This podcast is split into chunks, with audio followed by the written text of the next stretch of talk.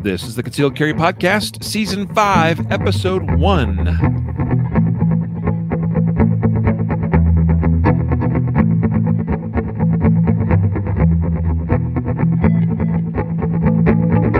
And welcome to the Concealed Carry Podcast, part of the concealedcarry.com network, brought to you by Excess Sites.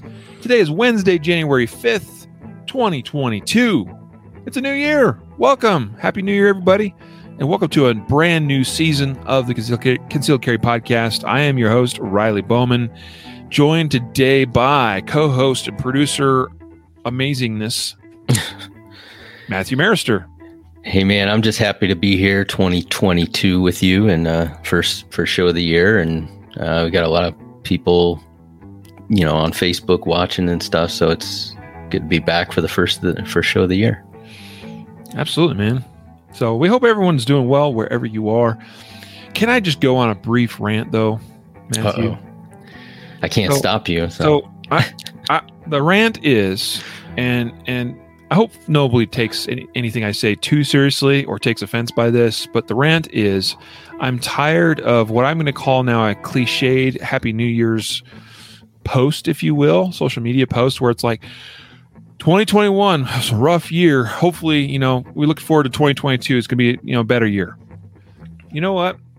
We're all in the same boat. All right. And I just don't like that attitude. 2021 sure was a rough year. Hopefully 2022 is going to be great. You know what? 2021 had some awesomeness to it. Had some rough things, had some difficult parts, but it was an awesome year. So that's my attitude. And 2022 is going to be even greater. Just had to get that off my chest. you're not you're not going to catch me being all like, "Oh, such a rough year." Anyway, this episode sponsored brought to you by CCW Safe. I am a CCW Safe Ultimate member and I'm proud to be one. Guys, I would encourage you to if not if not the ultimate plan, at least take a look at their protector and defender plans for the best coverage in the industry, I believe. And it's because some of the non-tangible aspects of their coverage, which we've talked about many times before. I'm not going to go into all of that today, but please consider joining CCW Safe today. Go to ccwsafe.com to check out their lineup of product offerings and use the coupon code CC Podcast to knock off 10% off of any of their memberships. All right. Guardian Nation members save 20%. So check that out. All right. For you Guardian Nation members out there, it's one good reason to consider Guardian Nation membership. So, the other sponsor of today's episode is what I would consider a new sponsor. And it's kind of an interesting thing to to talk about because it's sort of a bit of a self-sponsorship if you will. But I'm happy to announce uh, we're not going to make a huge big deal out of it, but concealedcarry.com and Barrel Blok have joined forces. So we are now one and the same uh, as of the first of the year. So uh, Matthew, you've got uh, barrel blok handy. I think you mentioned. I do. So I I'm do. relying on you to, to hold one of those up, folks. Right here. familiar with the barrel blok. This is the way I think you should handle your firearm in dry fire practice. You make it safe, completely safe. Now that doesn't mean we excuse poor handgun handling or firearm handling. But inserting the barrel blok into the chamber of your firearm, it's available in 380, 9 millimeter, uh, uh, uh, 40 caliber, 45, and 357 SIG, if I'm not mistaken. Uh, you insert it into the chamber of your gun. You can't insert anything else into that chamber. Okay, it is it is custom sized for each of those different calibers. It fits completely and fully into the chamber. And one of the great things about the product is that the other end of the product of the barrel blok extends out beyond the barrel. So you have a visual indicator, you or anyone else that is observing you doing dry fire practice. Uh, you can trim it, you know, to an acceptable length. So when they come, they're they're like seven or eight inches long. Uh, I typically will trim mine down to, you know, has pre-segmented parts. Uh, I, I'll go to the next closest segmented part just beyond the barrel of my gun. It usually sticks out like a quarter inch or maybe a half inch at the most. And it's a great visual confirmation and indicator to yourself and to others that you are practicing dry fire safely. And again, you cannot get anything else into that gun. And then combine it with the mag block, which you put into your magazines, which again is a great visual safety indicator that, hey, I'm working with magazines in my gun and I can see very clearly with a, a bright colored object. Now, the 9 millimeters orange and you know 380s uh, i'm still getting familiar with all the all the pro- barrel blok barrel blok product lines. Um, but i know we had some of them are white some of them are blue some of them are yellow. I think some of them are green.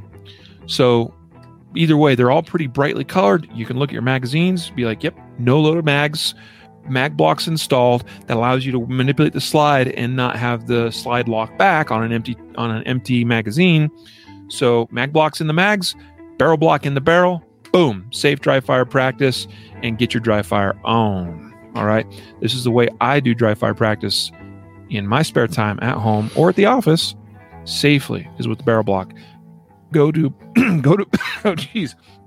I think I just inhaled something. Go to barrelblock.com. Uh, I think just about any way you spell it probably works. I think I think we own all those domains now. But the specific one is B A R R E L B L O K dot com. Barrel Blok with a K dot com.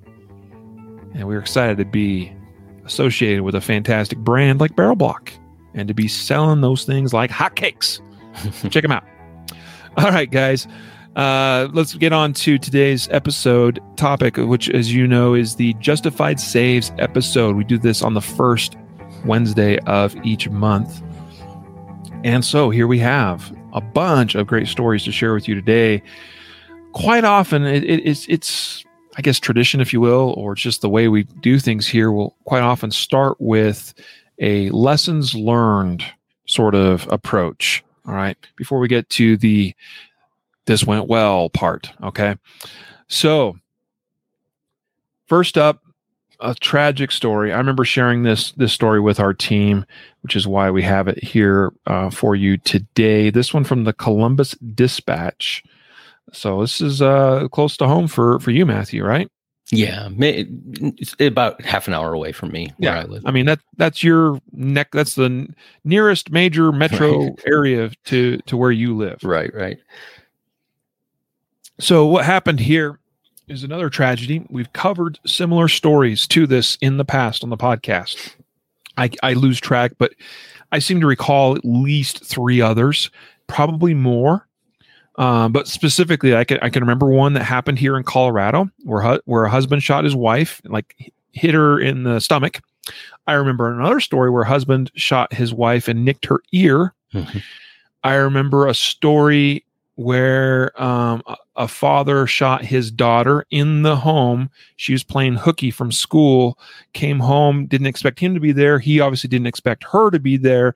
It was, I guess, dark in the home. She was wearing a hoodie or something. Was, you know, he mistook her for an intruder and shot her.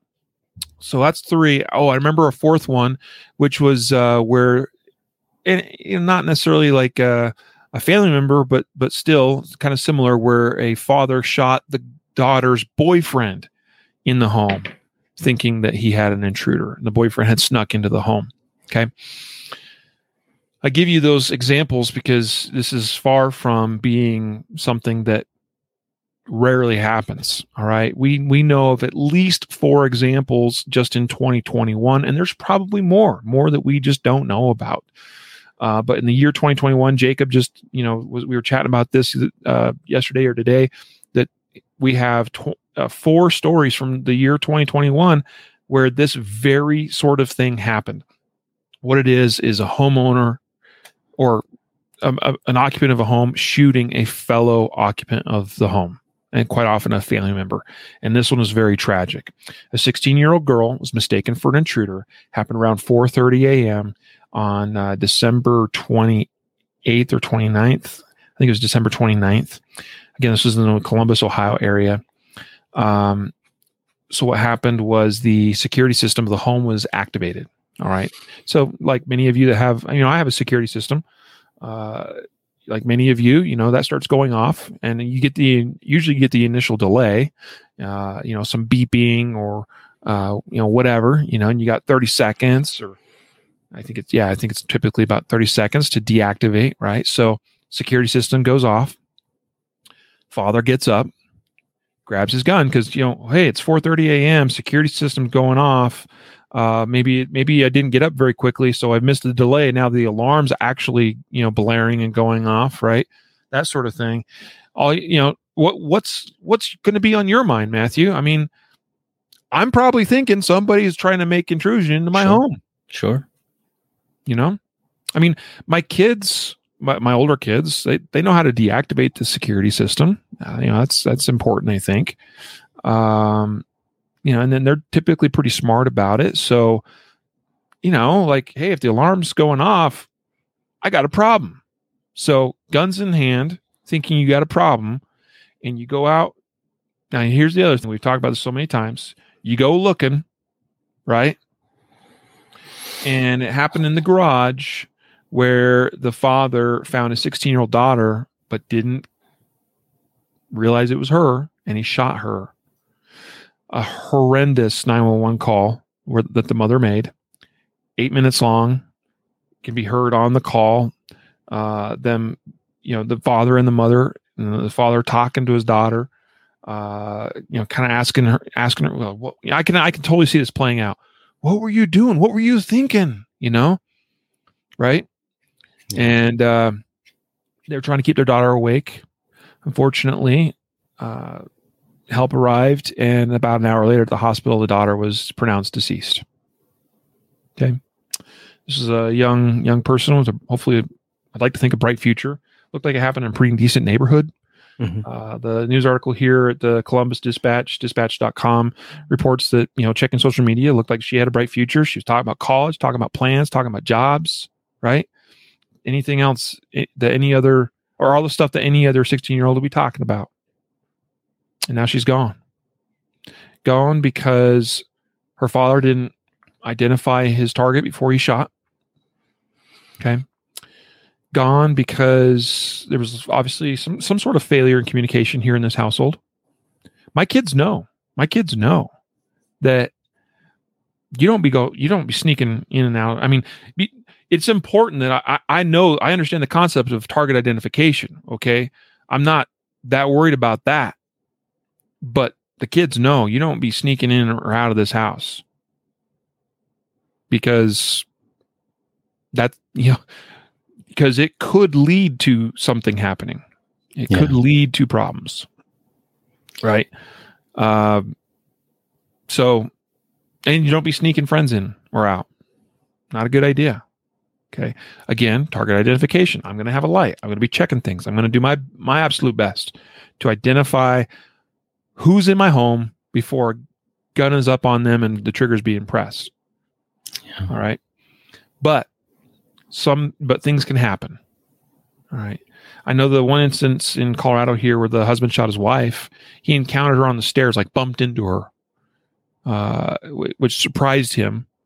And I, you know, I can see things happening in a very quick, you know, sudden manner. You're like, holy smoke, somebody's here. I wasn't expect, you know, that I wasn't expecting. And before you know it, a shot's been fired, right? You're startled, startle uh, reflex. Uh, even if you got a good high and register finger off the trigger, or, you know, for whatever reason, you end up still snatching the trigger because you're startled enough or whatever, right?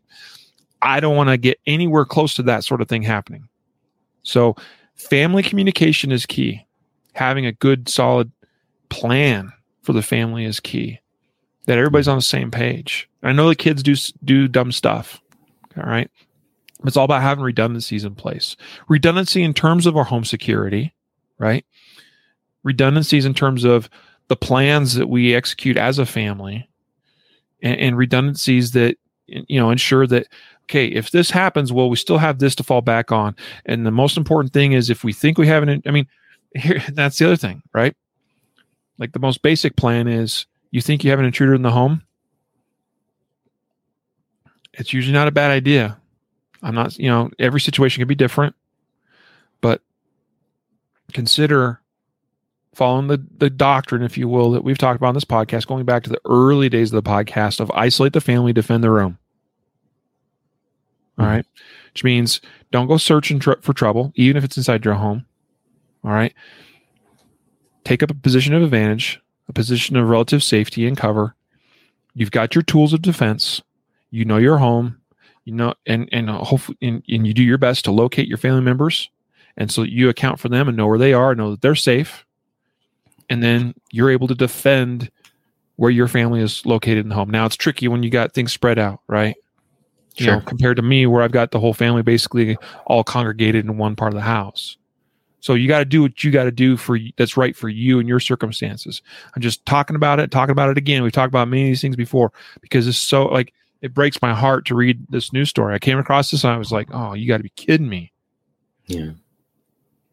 Yeah, it's it's terrible. And uh, these stories and the ones where you know a child gets a hold of a firearm that's unse- insecure, uh, unsecure and ends up injuring themselves or somebody else. The, these are, to me, like it because all these people, you know, th- th- this family had a firearm for protection to protect the home. And and that's a noble thing. And he wants to you know he has a security system or the family has a security system. So so they're they're they have a security mindset right? Like they're saying okay we want to take you know i want to take care of my family and make sure they're safe. And um, i'm assuming you know maybe th- maybe the guy has uh has some training or or, or whatnot. But that same you know a system that's in place that is designed to protect the family ends up taking the life of somebody. And you know i some people will say well this is you know this will give anti-gunners ammunition. I sure there's that aspect but i'm not even so much concerned because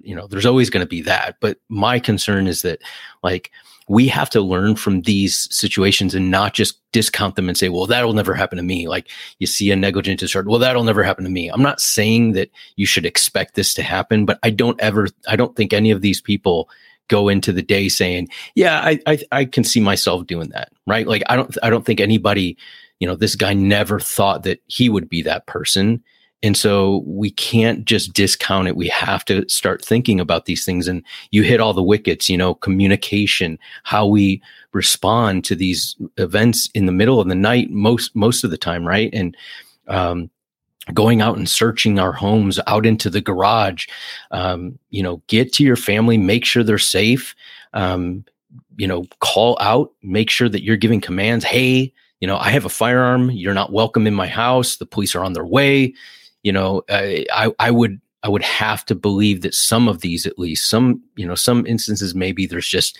it, the- situation just came a certain way and there was nothing really, you know, anybody could have predicted. But in most of the situations, you would, you could go back and say, had they communicated, had they just taken a moment to, you know, um, um, do some of these best practice type things, perhaps it would have you know somebody would have not lost their life or been injured. So um, it's a tragic story and you know i always say this with the with the what not to do s- stories and these stories is we have them in here in the justified saves because you know lest we just paint this picture as you know everybody who has a firearm always responds correctly and nothing can ever go wrong we have to we have to balance it and say look yeah it, it firearm saves the day and you're going to see a lot of we cover a lot of those stories but right we have to also um, understand the the consequences if we don't act responsibly or perform um, appropriately Appreciate your thoughts as well. Let's move along here. Uh, we got another tragic story. Uh, this one out of um, oh shoot, I forgot already where this one. Uh, St. Paul, St. Paul, Minnesota. Matthew, will you cover this one for us? This one on USACarry.com. Title is "Concealed Carrier Shot with His Own Gun After Trying Yeah. to Stop a Shoplifter." Yeah, this is this is also sad. So, um, a 49 year old man, his name is Trinus Daryl Edwards. Um, uh, he was charged with murder. Uh, incident happens in a um, liquor store in St. Paul. So Kenneth Davis, who's the victim, he's a customer. He goes in. Uh, this T- Tyrannus Edwards is in there as well. Um, they both exit the the uh, the store. Actually, um, I'm sorry, Davis confronts uh, Edwards because he sees him steal a bottle of alcohol. Uh, confronts him, and basically, Edwards says, "Okay, puts the puts the uh, bottle back. They exit the store on security. You see them both exit, and then they get into some sort of physical confrontation. Argument turns into a physical confrontation. Um, the victim, uh, Davis. Um, goes to draw his firearm as they're struggling or fighting. Um, during that struggle, uh, he can't get the firearm out. It drops onto the ground. Uh, there's a moment where you know they're kind of trying to posture to try to get the gun. Uh, turns out Edwards, the, the the bad guy in the story, gets the firearm first, picks it up, and ends up shooting uh, Davis twice. Uh, Davis ends up dying um, and it's a sad story. Um, you know, in the in the note or in the article, it goes into a little bit of background on the criminal uh, who end the murderer who end up uh, killing uh, this this victim, uh, his criminal history, and and um, not a good guy, not a, not a good guy. Um, but you know, we go back to you know, it was a noble thing that you know, hey, put the put the bottle back, but um, and I'm not discouraging anybody you know if you, you know you feel a need to step in and intervene for the good of you know like hey law and order type thing. Um, but know where to draw that line and know when maybe you shouldn't you know and and when to say all right man you want to steal it? Great you know i'm, I'm not going to get involved in this. Um, because unfortunately this man lost his life over you know what it says like a $12 bottle of alcohol. So it's unfortunate it's sad um, but it's the reality of getting involved in any you know any confrontation your your risk of you know being injured or dead or shooting somebody or ending up in jail or anything goes from zero to something higher than zero. And um, i want to keep it as low as zero as i can. So. Yep. Um some things that stood out to me from this incident I mean, you covered all the like big stuff, right? You know, like why is a customer getting involved in a shop, shop shoplifting incident in the first place? Uh, why did he continue to engage with this man, including after they exited the store? Uh, you know, there's lots of like, hey, you know, this dude's dead because he basically asked for it. I know that doesn't sound very compassionate. Um, and I know that some people be like, well, why are we, you know, Monday quarterbacking this, uh, you know, that kind of thing. Um, but but the reason we share these stories is as learning opportunities, right? And and to get us to start thinking and be like, oh, if I was in that same situation, I mean, imagine this: imagine that you frequent a store that your friend owns, right? Don't you have some semblance of ownership or responsibility to to your friend if you see some somebody stealing from your friend's store? Like, don't you kind of feel that? Like, what are you doing, man? Like, like, yes, it's not your store. Yes, you're not employed by that store, but like, you care about these people. You care about this this business or whatever, right? Like, you have to keep your emotions in check and think rationally and be like, hmm, uh, it's not worth getting involved over a twelve dollar bottle of vodka. Uh, it's not even worth your friend that owns the store to get involved over preventing the theft of a $12 bottle of liquor. It's not. Okay.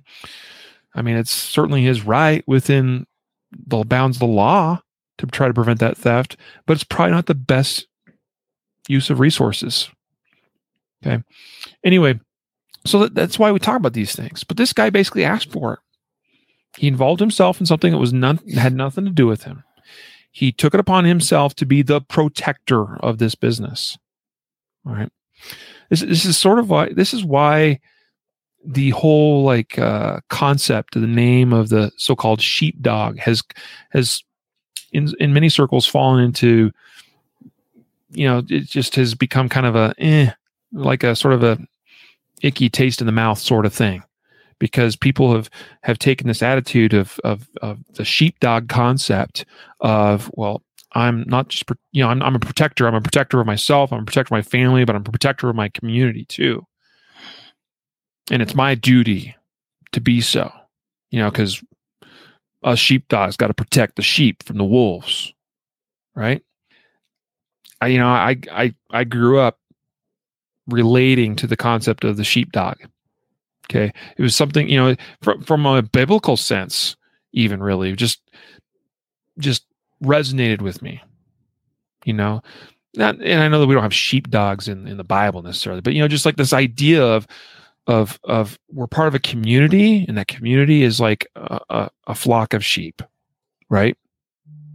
And there are, in fact, wolves that want to uh, to attack the weak and to and to take them away, right?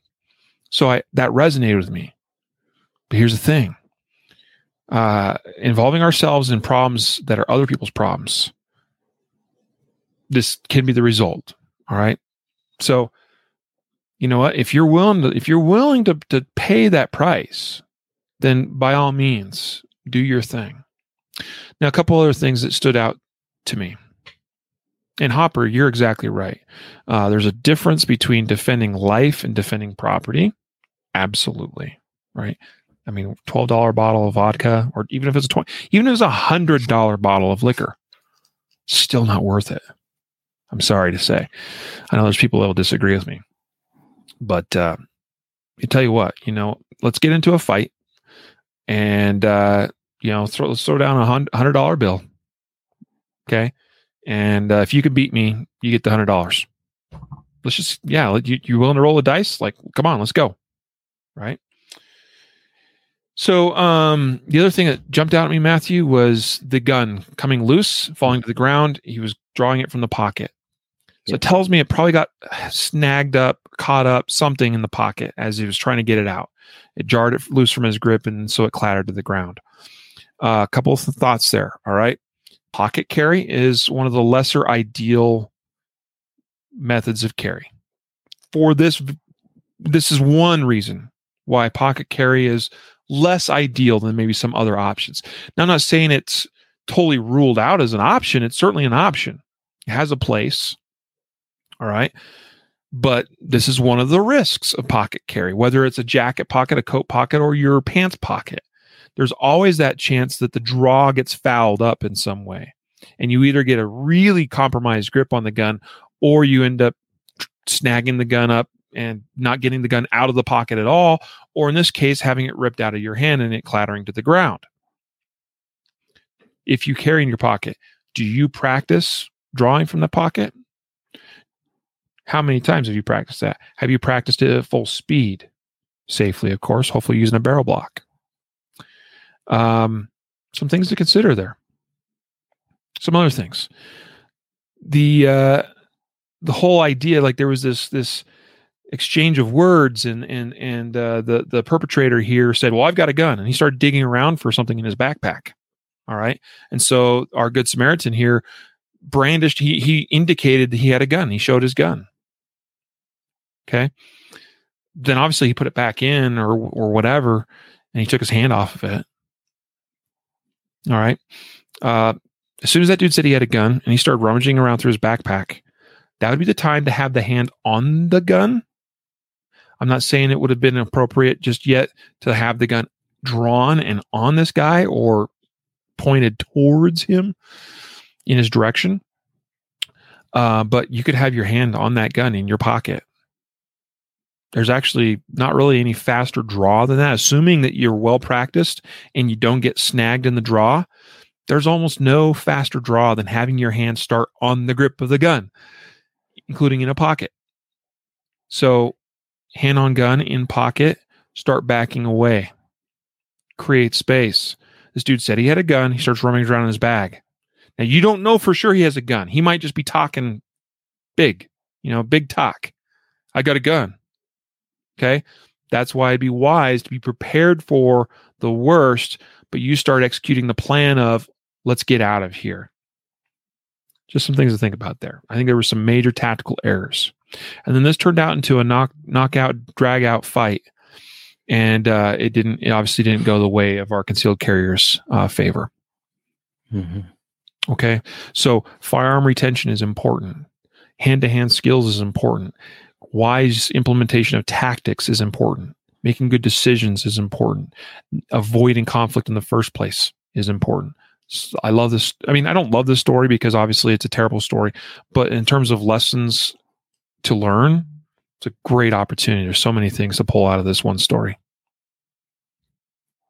Well, Now we're probably spending too much time because we got a bunch of more stories to cover still. So, um, but that was those were a couple of doozies. They're and they're they they're heavy. They are heavy. They are deep, and I hope you you'll retain those lessons. Let's go now to the Chicago Tribune. State Senator Kimberly Lightford's husband exchanged gunfire with at least one suspect during carjacking earlier this week. This happened just before Christmas. So you have a state senator, State Senator Lightford. She was in her, in her vehicle with her husband, uh, driving through suburban Broadview part of town. They were actually uh, um, they were uh, carjacked. Uh, let's see, I'm trying to remember exactly how it started off.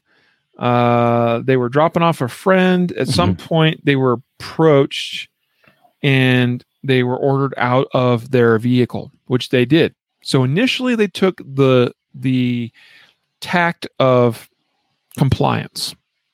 Okay, so they were ordered out of the vehicle. Uh, they they got out of the vehicle.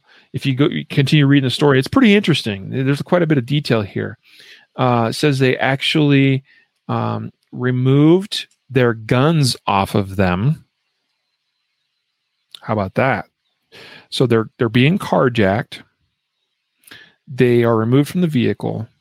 Their stuff is removed from them, and by this, all possessions, valuables, their phones, uh, or there's another story too. Actually, I might be mixing a couple of details here, um, but but they're basically it's it's apparent that the carjackers in this case know that they've got guns, like they've they disarm them, and then- then it says that this is quoting uh, State Senator Lightford that they separated me and my husband after they got the guns off of us.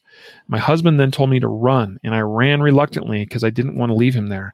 And it was a scary run because now shots were being fired. I thought for sure they were going to shoot me. So they're disarmed, they're separated, but yet somehow the husband uh, makes a play for the gun and gets into a shootout with these carjackers. Pretty wild, crazy story. Now, I'll say this much I am thankful that they came out of this in one piece. I am thankful for that. The other interesting twist to all this is that Senator Lightford is quite anti gun, at least by platform and the way she votes. We pulled up her voting record. All these links are shared in the show notes of today's episode, by the way. In 2013, she voted against the uh, concealed carry of firearm bill that would that they attempted to uh, pass that year. If you'll recall, the whole reason the state of, of Illinois has concealed carry the way they do now, uh, and particularly in Cook, like places like Cook County and City of Chicago, is because of a court case, not because of the state permitting it uh, per se. All right. Um, Senator Lightfoot has voted in favor of gun control in her entire term as a state senator. Every single thing you can go pull that up in in like I said in the uh, her voting record. So just find that interesting because obviously it said they got off of us our guns. So it seems like she and her husband were carrying guns. Her husband put one of them to use. Good for him. I don't know why they took the tact that they did and and allowed themselves to be disarmed. That obviously was a tactical error. But uh, the other interesting thing here is that there's clearly a double standard. Concealed carry is good enough for us, not for you, you subjects, you. anyway, just an interesting side note. Matthew, talk to us about around the same time frame. We had another lawmaker, okay, in this case, a state representative in Phil in uh, uh, Pennsylvania, who also Yeah. was carjacked. Yeah, yes. What's going on? And so here's the so in and this wasn't actually a DGU or defensive gun use justified safe Correct. story as far as the congressman woman in Philadelphia.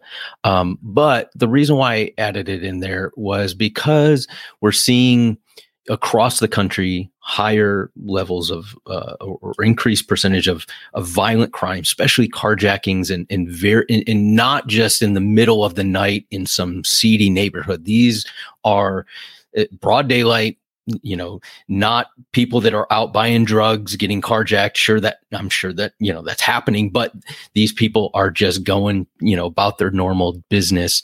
Um, and so the, the crazy thing is, is that, um, you know, we understand and we're preaching to the choir here that, you know, having a firearm uh, gives you the ability, a tool and to use in certain instances where it might be appropriate to thwart somebody who might want to kill you or injure you severely or somebody else right? We we understand that. And I truly believe, and this is why sometimes in the the anti-gun, you know, um, argument, I really believe that a lot of these lawmakers believe that too. They they they understand because a lot of them are found to have concealed carry licenses or their you know their husband or wife has a concealed carry so it's not that certainly there are some that are totally anti-gun and would never own one go near one but not all of them but they vote against gun you know uh, gun rights for other people. And this is the this is really the issue. And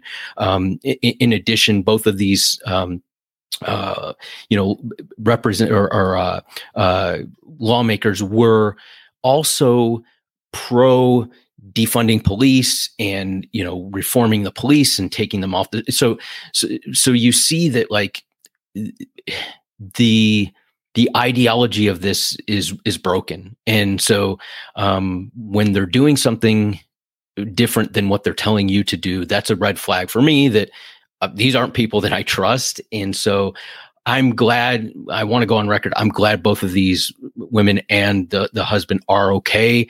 And it seems like from both of these stories that they have some people in custody um, in both of these instances. That's great.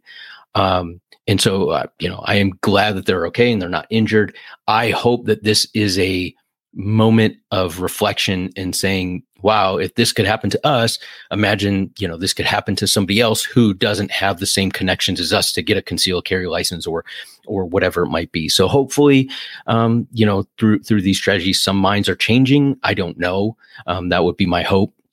But it's an it's a, it was an interesting couple days where two Congress or two uh, lawmakers that are both you know anti-gun and you know, on the side of reducing or, you know, uh, defunding police, both are victims of violent crime. One of them, you know, their husband has a firearm. And, and so it's just a, a kind of a, uh, a strange couple yeah. days right there. I was just thinking as we were going through this too, that I was reminded that I was like, wasn't there another uh, state, uh, uh, or actually might not have been, a, I think she might have actually been a U.S. senator. Yeah. Yes. U.S. Senator Barbara Boxer in California was, uh, mugged and assaulted and robbed uh, earlier the, uh, in 20 you know I, I was going to say earlier this year but we're in 2022 now so it was back in July of 2021 that happened in uh, in Oakland hmm. just a few months ago uh, so there's been a bit of a precedent where uh, lawmakers have been targeted for crime I mean whether they've been actually specifically targeted or not I like I'm not saying that but they've been uh, involved in some of these crimes so now we have a couple of stories. Uh, by the way, we have a, we have another carjacking story coming up later in the episode as well. So stay tuned for that. Uh, that's why today's episode is titled uh, "Carjackings Extravaganza." There's just a bunch of them today.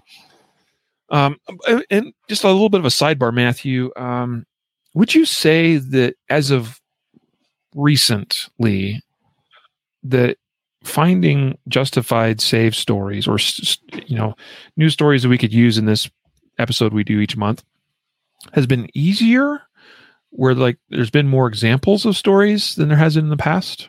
Absolutely absolutely. And the types of stories a lot of the stories you know because we've been doing this for i don't know how many years right? And where i'm just pulling stories each month um, and sifting through and trying to pick out ones we can learn from and stuff. But you know it, it if i it seemed to me that recently, or I would say in the last year, maybe two years or so, year and a half, that there are more carjackings and violent assaults outside the home. A lot of the stories I was finding before were home invasion type um, stories, and and it might be that you know news people or uh, you know reporters are finally covering uh, other stories as well, um, but it used to be and what's interesting is the detail in the stories are i'm finding a lot more detail. So instead of you know man you know defends uh, against robber and alley and shoots him police investigating you know like three sentences it's there's some actual like we interviewed a neighbor we saw you know video footage of this and um, so it seems to me that you know that that there are better it's better covered um, it, and it's also um, more violent it seems mm-hmm. i know it's an- anecdotal but it just sure. seems like in even just in the last few months it just feels like there's just been so many examples like in the last month like i've come like i've just have come across stories just in my normal daily business you know i didn't go digging for like some of the stories we're talking about today is just stuff that just came up.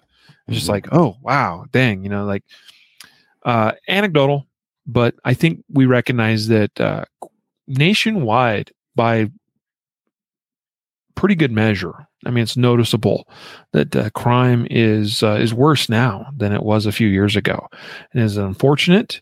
And there's obviously some reasons for it. And I'm not, I'm not going to get all political about this or anything, but uh, um, it's just a, a good gut check that hey, we need to be ready and prepared, maybe more now than ever before, because these are crazy times. I think we're in.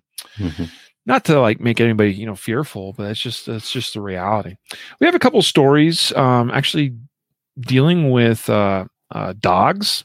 Interestingly enough, uh, one of these is um, uh, out of St. Charles. I think this is uh, somewhere. I don't. I'm not familiar with all the like the smaller neighborhoods and communities and stuff, but this one's reported on the Chicago Tribune. So I'm assuming this is a, a neighborhood or, or a section of town, uh, a suburb or whatever in, near Chicago.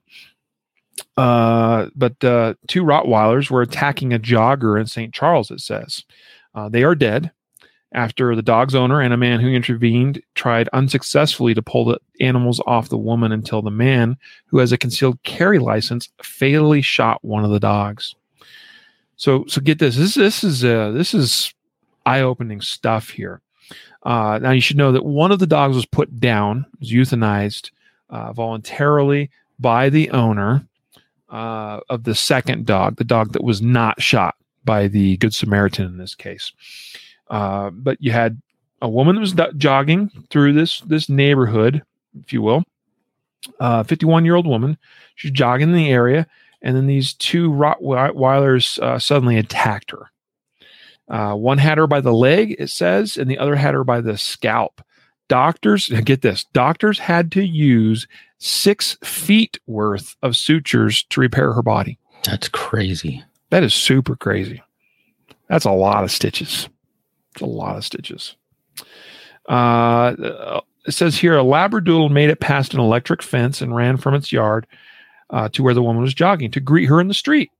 The jogger and the homeowner were acquaintances and friendly with one another. So the woman stopped running, grabbed the labradoodle by its collar, and helped it back to its owner, who had been standing in the driveway watching the exchange. That's when the two Rottweilers came bounding out of that home and started to attack the jogger. Something about the woman holding the dog by its collar and coming up their driveway was seen as some kind of aggression by these Rottweilers, and they acted protectively. Um, they think this, according to, uh, I think this was the law enforcement representative. The homeowner was trying to pull the dogs off to the jogger, uh, but he didn't have any way, any other means of protecting this woman. But it just happens to be that a concealed carrier was driving by, and they saw this and got out of the vehicle to try to help. And when they couldn't pull the dogs off, he grabbed his gun and shot the one dog at point blank range. Uh, he had to take appropriate action to save her life. And I believe he did. Again, quoting from, I was trying to remember, this was the Kane County Sheriff. So this is actually the sheriff for that county. So he's saying that, you know, they did good. They did what they had to do. They did the right thing here. Now, that shot killed the one dog and apparently it was enough to get the other dog to also break off its attack. And as was mentioned, that the homeowner uh, then voluntarily had the other dog put down, which is unfortunate. But uh, you know, like nobody likes to see the loss of life. Uh, a lot of dog lovers, animal lovers out there, including listen to the podcast. Um, it doesn't seem that um, that you know the, the from you know reading i'm not going to go into too much detail here but from what i could tell reading the article i mean the, the homeowner is this was unexpected for them. Um it wasn't thought that these were known so-called attack dogs. Just for some reason they did they went on the attack and it got out of hand right quick. I mean six feet of sutures to patch this woman together. Yeah. Yeah the, there, there was one interesting um comment in the article and it talked about when the concealed carrier arrived on the scene and he was trying to pull the dogs apart uh, or off this woman. It says uh, but the man didn't have the gun with him so he called his father who was maybe a block away and asked him to get his gun and bring it to him which he did. I believe he put it in his car and the man retrieved it. So i don't know if the concealed carrier left the gun you know bolted out of his car away from his car and his firearm was in his car and he left it there. Or if it was maybe back home and his dad you know hey grab it off my you know out of my safe or whatever and bring it and he brought it that way. But um, it appears as though that he didn't have the gun initially on him and that he had to make a call for someone to bring the gun because he's now you know in an active fight with these dogs they're trying to you know pull him off this woman. But um you know it's crazy. And i i think so, this if you uh, you know we put the show notes uh, there so you guys can actually go and you know don't just take our word for it. Go read some of these stories because there's much more detail in uh, he explains you know um, uh, you know why he had to take basically almost like a contact shot and and shoot how he shot the dog because uh, you know he didn't have much uh, you know he had to take in consideration uh, where this round would go if it passed through the dog, uh, since they're mauling this woman. Mm-hmm. Uh, but he shoots one dog, and the other one's the other one runs away. Um, but uh, crazy scene, and uh, you know one of the one of the comments uh, on Facebook, I think LAR LAR parader. Uh, LAR LAR parader. He says, uh, he, you know, he carries uh, uh, OC spray or or mace for for dogs, um, and uh, yeah, I mean that I know you know many companies that you know deliver packages and stuff, uh, postmen and stuff that can't carry because of you know they're they're not allowed to by uh, their employer um, carry you know some sort of deterrent for dogs um, I, I, don't know if it would have worked in this case. Certainly, it could have been attempted to to be used, but I, I'm I've seen dogs get you know ferociously uh, you know instinctually attacking something, and uh, to me, I I never thought that OC spray was going to be the thing. It might stop a dog that's just kind of showing some aggression, but once they get their teeth into the, I it's I, I think that that instinctual mind kicks over and they're you, are not going to get them you know uh, but you know it certainly couldn't hurt if that's all you had. Yeah. Yeah. I mean then you have the the challenges of dealing with uh, secondary exposure you know including the woman who's already in misery and if you're yeah. dousing the dog there's a good chance she's going to get exposed as well uh, which probably isn't going to you know help either. Um the the but the idea of shooting too, uh, dogs attacking someone in a situation like this, also very those were very challenging shots to make. Yeah. Uh, so you know you got to be confident in your skills and your ability, confident in that shot, confident you're not going to hurt anybody else in the vicinity. I mean, there was that incident, I think last earlier last year, where a mother shot accidentally her son uh, trying to defend against, I think, a dog or something or something. I'm trying to remember the exact detail. Do you remember that one? Yeah. Uh, but she ended up uh, striking mi- her her son. Yeah, she missed, missed her target.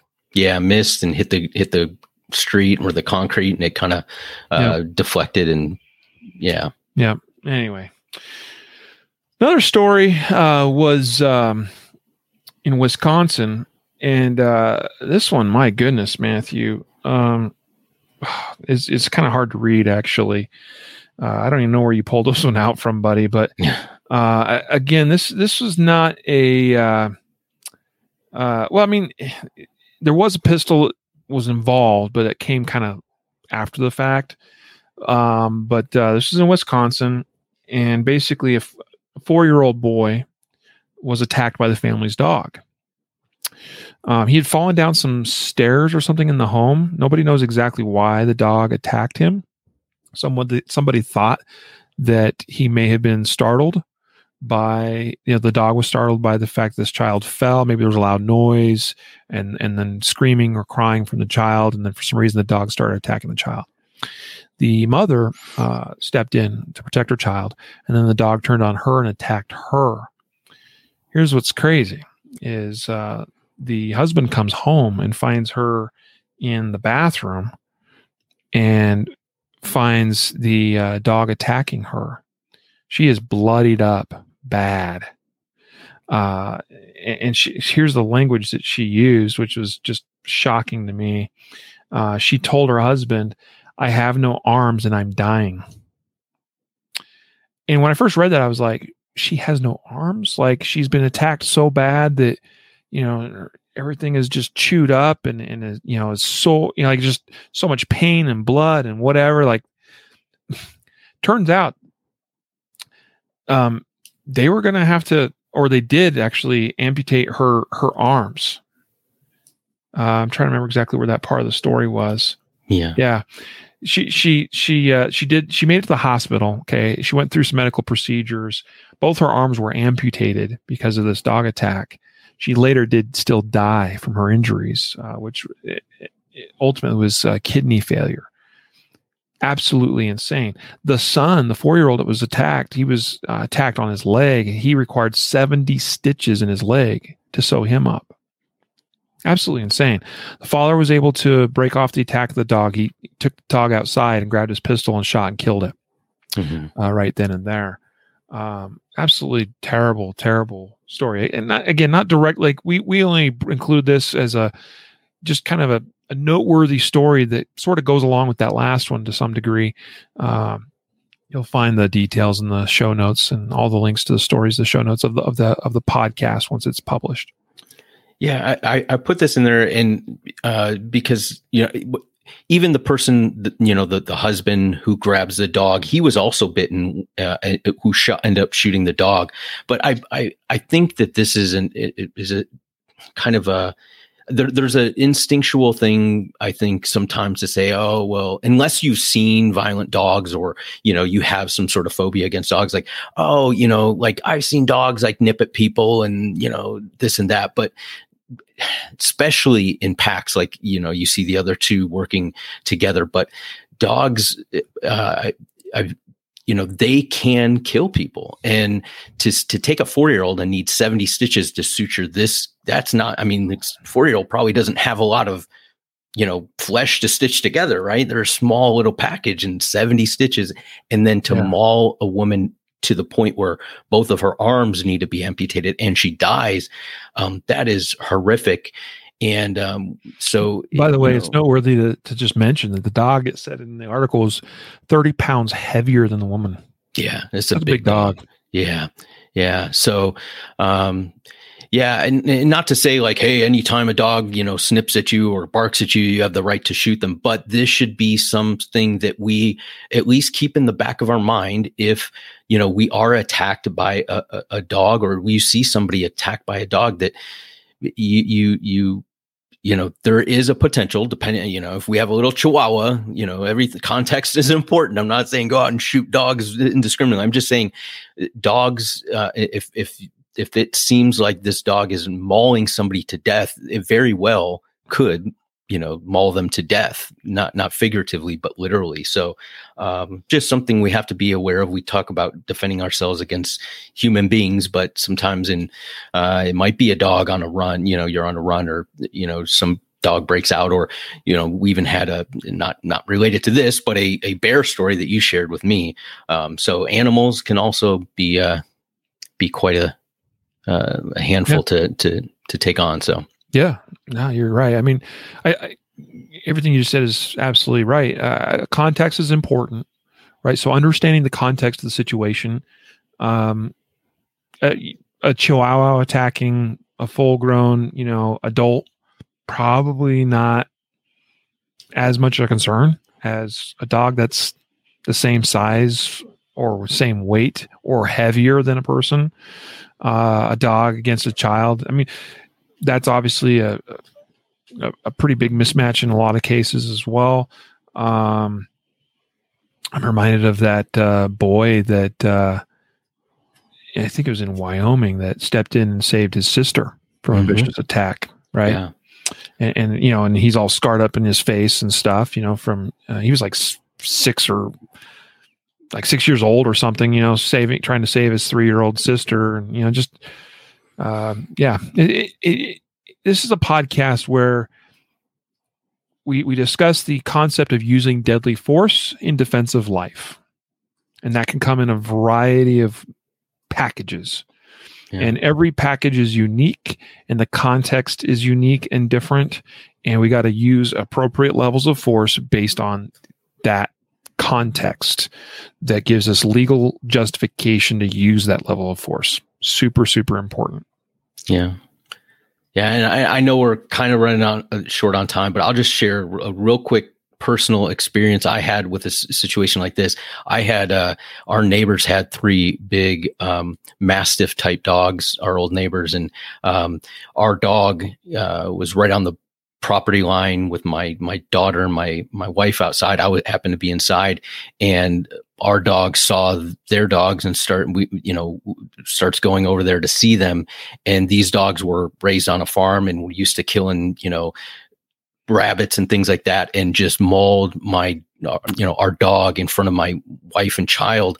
And i just you know our neighbors came running because of the screams from my my wife and and my my daughter. And uh uh you know it, by the time I got out there, they had pull, called the dogs away, and and my my family was safe. But in you know in my mind, I still say you know what would I have done? You know, I I, I ran out. I didn't have my firearm with me. Uh, I I happened to be. Um, I think getting ready to do a podcast or doing something on the computer, uh, preparing for something, and uh, just you know heard some screaming and ran outside, and um, you know it, it you know, the, the question was, you know, would you have shot the dog? And I said, it was, if it was attacking my dog, no, right? As sad as it is.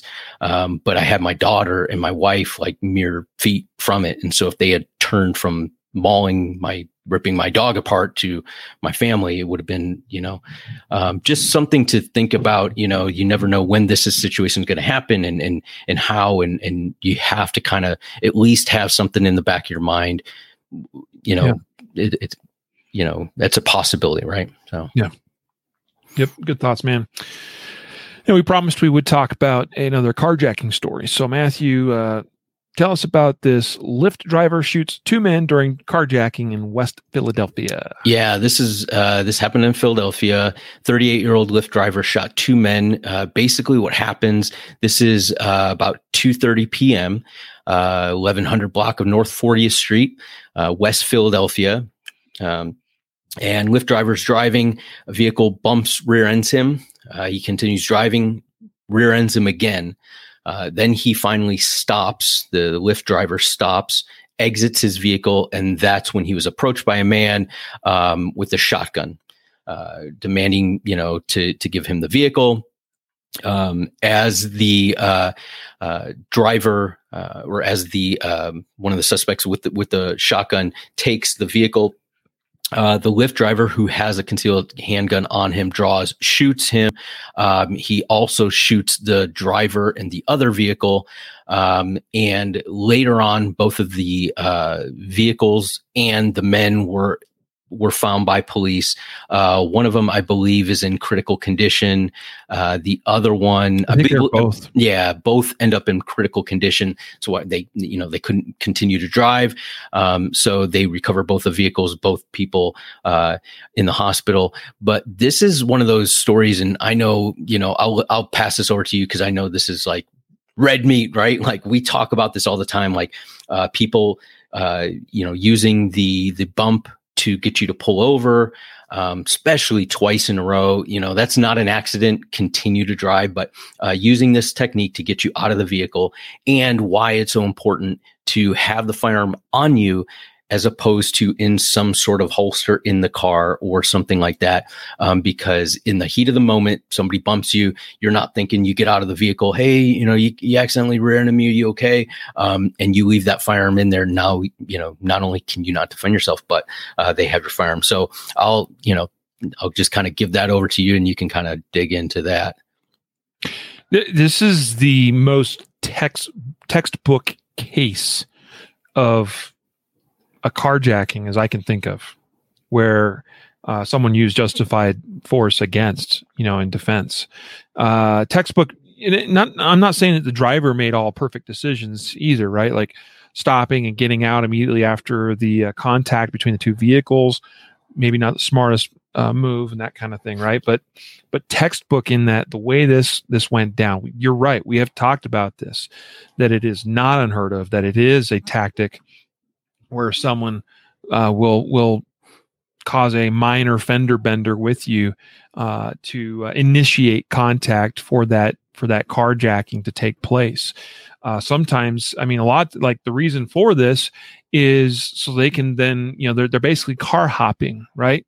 Uh, it just it's it's just an attempt to put themselves these car thieves between you know put more uh, more steps uh, and more time between them and the authorities that are trying to catch up with them. You know, typically the authorities are going to know that a certain vehicle is stolen. They're going to be out, out there looking for it. And well, if I can steal this car and then steal another car and steal another car, you know, like you know, it's just putting more steps between them and law enforcement in a lot of cases. Uh, so minor fender bender bump. All right, stick them up, you know, we're taking your car kind of thing. And uh, that's the way this one was attempted to uh, to be done. And as you said, all of the points you made, the fact this driver was armed on his person and he did in fact exit, but then when he realized what was going down, he laid down the fire. Mm-hmm. And uh, so got to give him some mad props and kudos for that. Because I mean, it was very apparent, as you said, that one of these guys was armed with a shotgun. Uh, that's not a fight I want to pick. Mm-hmm. I don't want to be that guy that has to use his handgun against a dude with a shotgun because that's that's a bit of an imbalance, right? It's like taking a knife to a gunfight or a gun, a handgun to a rifle fight. In this case, it was a handgun to a shotgun fight. But the guy felt like he that's what he needed to do, and he did so successfully. Bravo. Kudos to you, sir you know? If he happens to listen to this podcast, I'd love to hear from him personally. So re- hit me up. I'd love to talk to you. We don't know the uh, identity of this man. Uh, the thing I thought was interesting, Matthew, and we know that typically with these Lyft and Uber drivers that they have the policy where their drivers shouldn't carry, you know, shouldn't have guns with them and mm-hmm. weapons and things, which is just insane to me since typically the drivers own their vehicles and themselves and and by golly, like it's not unheard of that Lyft and Uber drivers get attacked, assaulted, robbed, carjacked, etc. But whatever. What I found interesting about their statement, though, was they said this safety is fundamental to Lyft. Yeah. Oh, really? and the incident described as deeply troubling. I'd like to hear more about that. Which part of it is troubling for you guys? The yeah, fact exactly. your driver was armed and defended himself? Exactly. Or the fact that he was carjacked in the first place? we have been in touch with both the rider and driver to offer our because don't forget there was somebody in this Lyft vehicle, a passenger, to offer our support and have reached out to law enforcement to offer our assistance. That's a very uh, feel good statement that they released. Yeah. That I'm sure is uh, masking all sorts of things that are occurring behind the scenes. Well, he'll probably get fired, right? And their exactly. we- their weapons policy. Uh, I'll just give you a little. The one statement that's kind of important. Um, it says, um, uh, where say uh, it says we approach this talking about no weapons policy for all its properties and the drivers. It says uh, we ask that you don't carry a firearm even if you're allowed to legally. It says we approach this from a community perspective. It's hard to know what someone else is or isn't comfortable with. The mere presence of a weapon might make another community member dist- distressed and fear for his own personal his or her own personal safety. so it's I'll like, tell you what, the passenger, that Lyft passenger, is thankful that his driver was carrying a gun because he was about to get carjacked. yeah, You know, like he- they were about to take off with that car with him in it. yeah, yeah. So, thanks, So, Lyft. and the other comment I have to that is it's a community thing. We just don't want passengers to be offended or scared when they see their drivers carrying. Well, um, concealed is concealed. right, right. And I know. oh man. Okay, moving on. We got a couple more stories. We're gonna get we're gonna push through these, assuming that you're still good, Matthew. Sure, let's do it.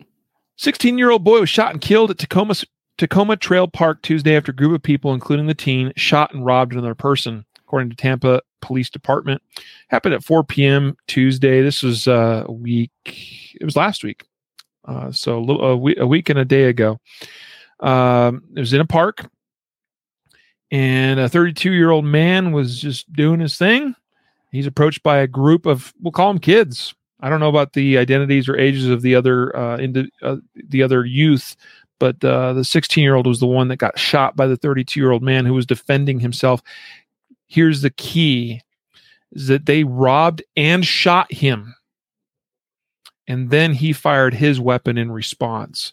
And as a part of that, he struck the 16 year old boy, who, of course, as we mentioned, suffered uh, or, or died from his injuries. Uh, the 32 year old man had a valid concealed weapons permit and legally owned his gun. Textbook mugging defense case. Bravo to you, sir. I mean, I'm sad a 16 year old boy's lost his life, uh, but uh, th- th- this, they, they were doing some bad bad things, and Mhm. unfortunately, that's the way it goes sometimes. Yeah.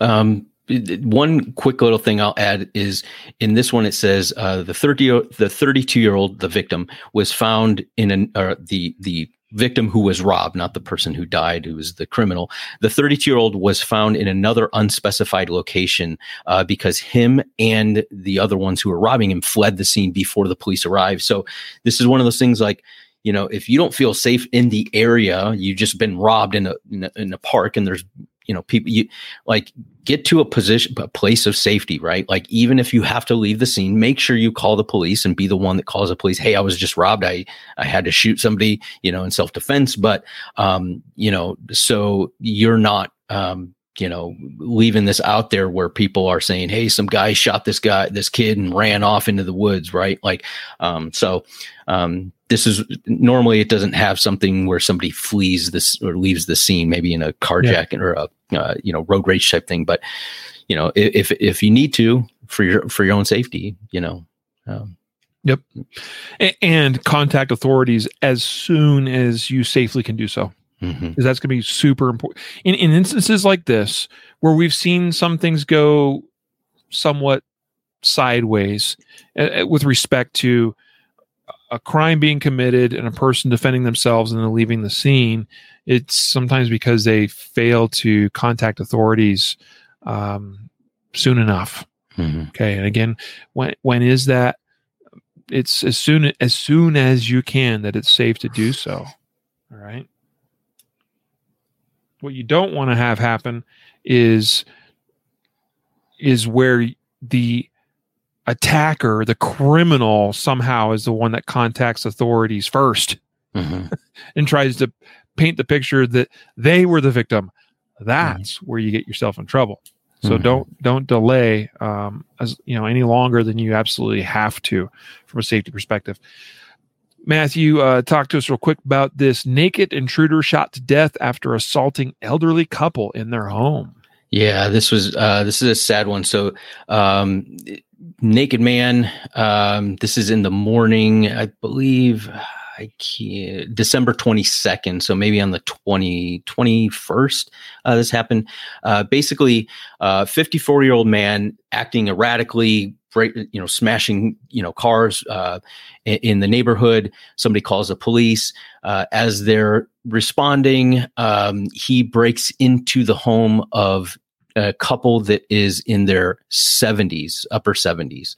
Mhm. Um, breaks into their home, happens to only be wearing a t-shirt or a shirt um, and nothing else. So you know the guy's probably not, you know, uh, operating uh, coherently. Um, he assaults both of the the members, uh, this husband and wife in their seventies, assaults them uh, as he's assaulting the husband. Uh, the husband says, "Hey," to his wife, "Get the get the gun." Um, she goes to get the gun, which is apparently in a bedroom or another room. The, this uh, half naked guy continues and starts assaulting the the wife, um, violently assaulting her. She's able to get the gun, give it to the husband, who ends up shooting this uh, this crazy lunatic, and um, he ends up dying on scene. The sad thing is, is she's actually hurt so bad that they have to airlift her to the hospital and yeah. the husband is injured and he ends up you know taking the ambulance uh, to the hospital.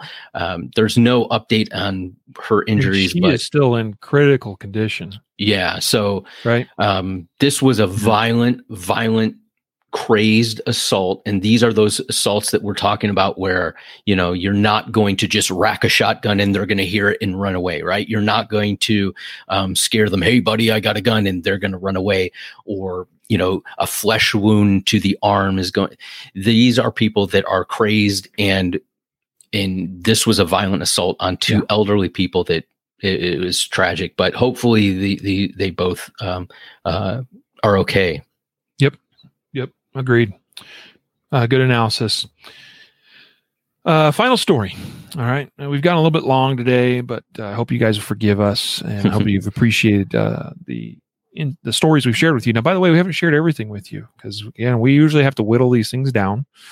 Uh, there's a couple extra stories and links that'll be in the show notes of the published podcast episode. Uh, so you can see those um, uh, in the show notes. This final story is out of Polk County, Florida, Lakeland, Florida. Been there a couple of times, in fact. Detectives with Polk County Sheriff's Office responded to a shooting of a man who said they who they said broke into a Lakeland home Tuesday afternoon.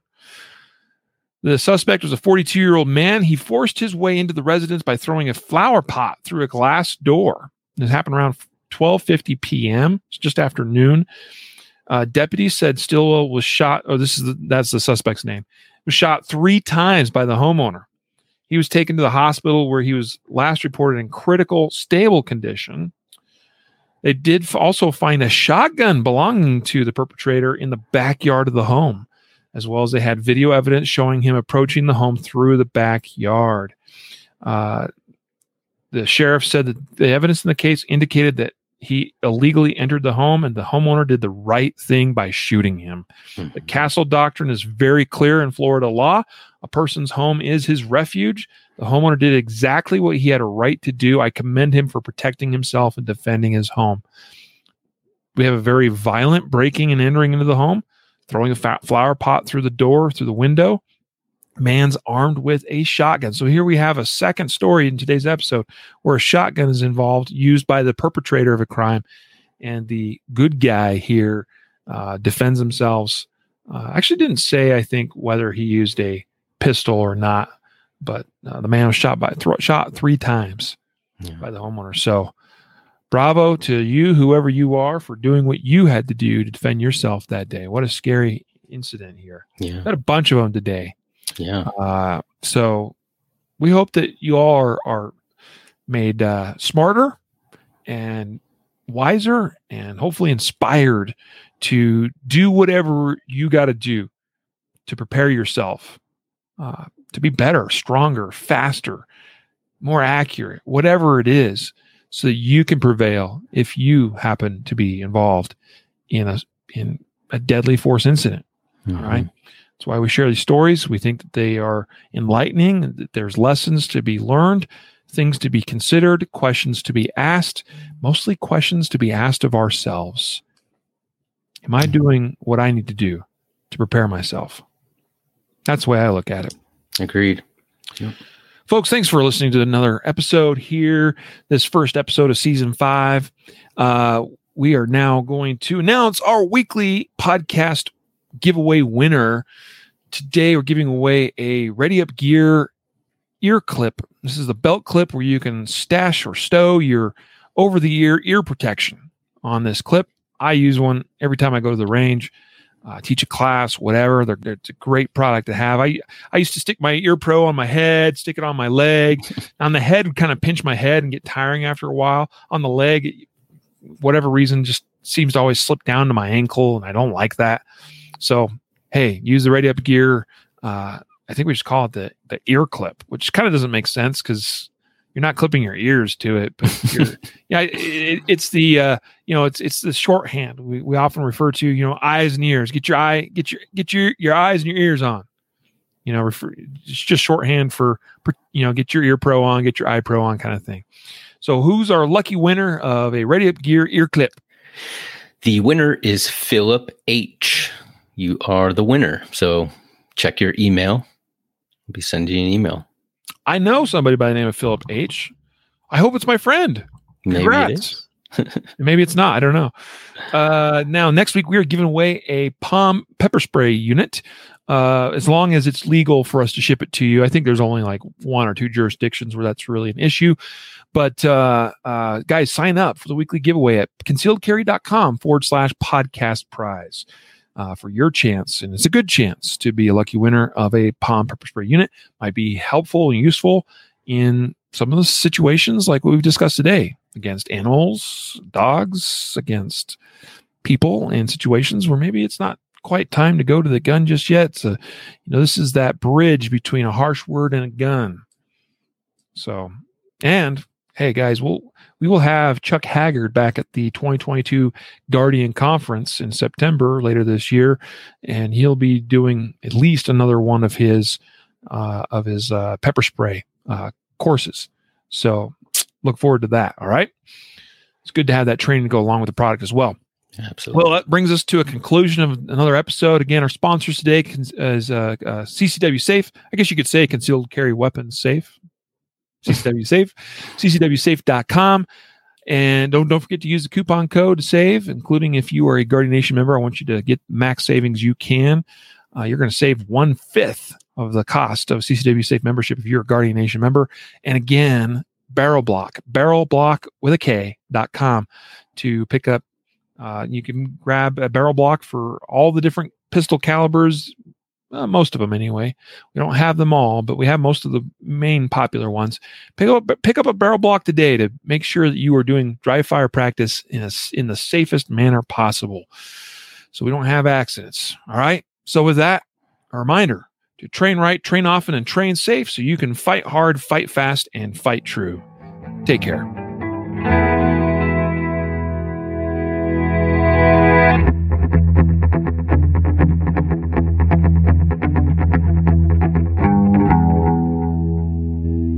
Reminder that laws vary from place to place, and we encourage listeners to seek local legal advice to understand applicable laws.